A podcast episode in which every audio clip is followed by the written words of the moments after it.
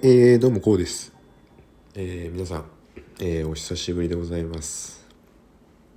えー、今日はですね、9月の6日ですね、水曜日ですね、週の真ん中、皆さんお元気でしょうか？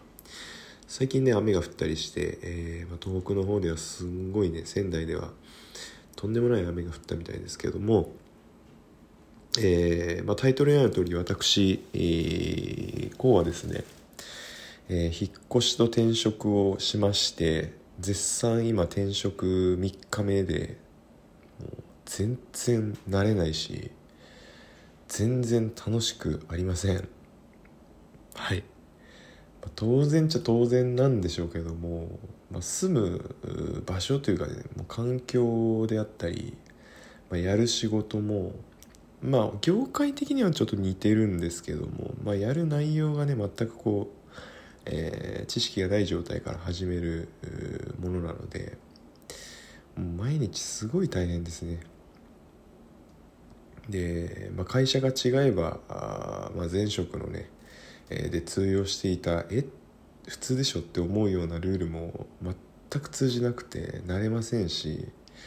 こういろんな、まあ、例えばパソコン一つとっても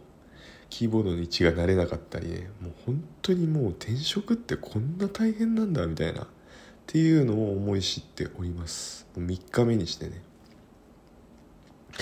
で明日も4日目なんですけどもうもうもう余裕がないし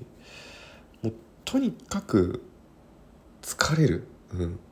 う仕事が終わった瞬間にもう疲れるしもうなんか昼ぐらいでもう帰りたいぐらい疲れてるっていうのが現状です。まあ、みんなで職場の方は本当に優しいんですけどなんか前いた職場よりもね、まあ、若干まあ若干というか、まあ、かなりのキャリアアップを、まあ、果たしたことによって結構のその周りのレベルもぐんと上がってて自分がそのついていけるかなっていうもうそういうレベルっていうかそういう雰囲気になっちゃってるんですね自分の頭の中で。でそれで覚えることも多いし会社のなんかルールや、ま、セキュリティがなんじゃとかもなんか運用方法も全く今までと違っててもうなんて言うんでしょうね。もう毎日がこう不安でしかないっていうか、まあ、こういうラジオを収録するぐらいですから本当に毎日こう生きるだけで働くだけでもう会社行くだけで必死って感じですね。で今僕東京にいるんですけど、まあ、前があの仙台にいまして、まあ、その通勤環境も変わったわけですよ、まあ朝のね通勤ラッシュを得て会社に行くのがこんなに辛いんだってこんなにストレスなんだっていうことが、まあ、今更ながら分かってもう新入社員ばりのそのなんて言うんでしょうね感想というか新入社員が 4月に満員電車やばいわみたいなねこんなんで通勤ラッシュで仕事行くのは嫌だなみたいな嫌だなみたいな。そんなことを今更俺が言ってるみたいな感じですね。で思うことはもう仙台ってすごいいい環境だったんだなっていうのがめちゃくちゃ分かりました。もう思い知りました。徒歩通勤でしたし駅にも程近いとこに住んでたんであの仙台駅のね近いとこに住んでてドアトゥードアで10分だったんですよ。もうその職場環境がその新卒からずっと続いてたんでうんまああんなにいい環境だったんだってもう徒歩通勤がどんだけ楽かっていう話ですよね、まあ、打って変わってもう今東京で満員電車に揉まれて乗り換え1回して行ってるんですけどもう地獄ですよもう。その徒歩通勤からの満員電車は多分地獄だと思いますね多分これ。うん。だから最初の経験がねちょっと徒歩通勤っていうのがちょっとあだになったんですけどもう何て言うんだろうね。なんだかんだこう東京で働くことって僕にとっては結構一回経験してみたいなと思ったんですよ。やっぱ都会でサラリーマンしてるのって若干こうなんだろう働いてる実感あるのかなって若干思うじゃないですか、まあ、なんていうかね現実はそうではなくてうん、まあ、思い知ったのは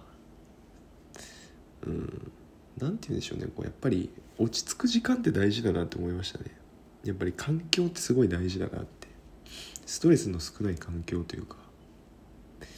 うんまあ人も多いしね東京は人も多いし、うんまあ、休まる時間というかね休まってないだけなのかもしれないですけど自分が。うんそういう余裕も余裕も必要だなと思いましたね。だから、まあ、今通勤を例に挙げましたけどなんか昼時とかね何て言うんでしょう。もう近くのこう地下の会社の地下のコンビニあるんですけどビルの地下のコンビニ行ったらもう人がごった返してるわけですよ。飲食店もどこもかしこも。もうね並んだらもう昼休みが本当にあと10分か15分しかなくなっちゃうみたいな。レベルなんでもう事前に弁当を買うかなんか社内のシステムでお弁当頼むかしないとダメなんですよね本当に。でそういうことは今までやっぱ地方配属で働いてきてなかったしまあ新しい経験なんですけどもこれもこれで結構辛いなって感じです。コンビニ一つ行くのにこんな並ぶんだみたいな。さあもうびっくりしましたよ。なんかもうね典型的なこう田舎者の感想みたいな感じなんですけど。もう私仙台が地元でも東京が地元でもないんですけど。ね。九州が地元なんですけどね。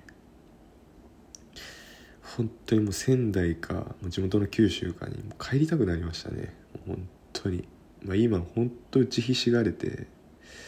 るところです。で昨日うちにね親と私の母親とおばあちゃんが来てあの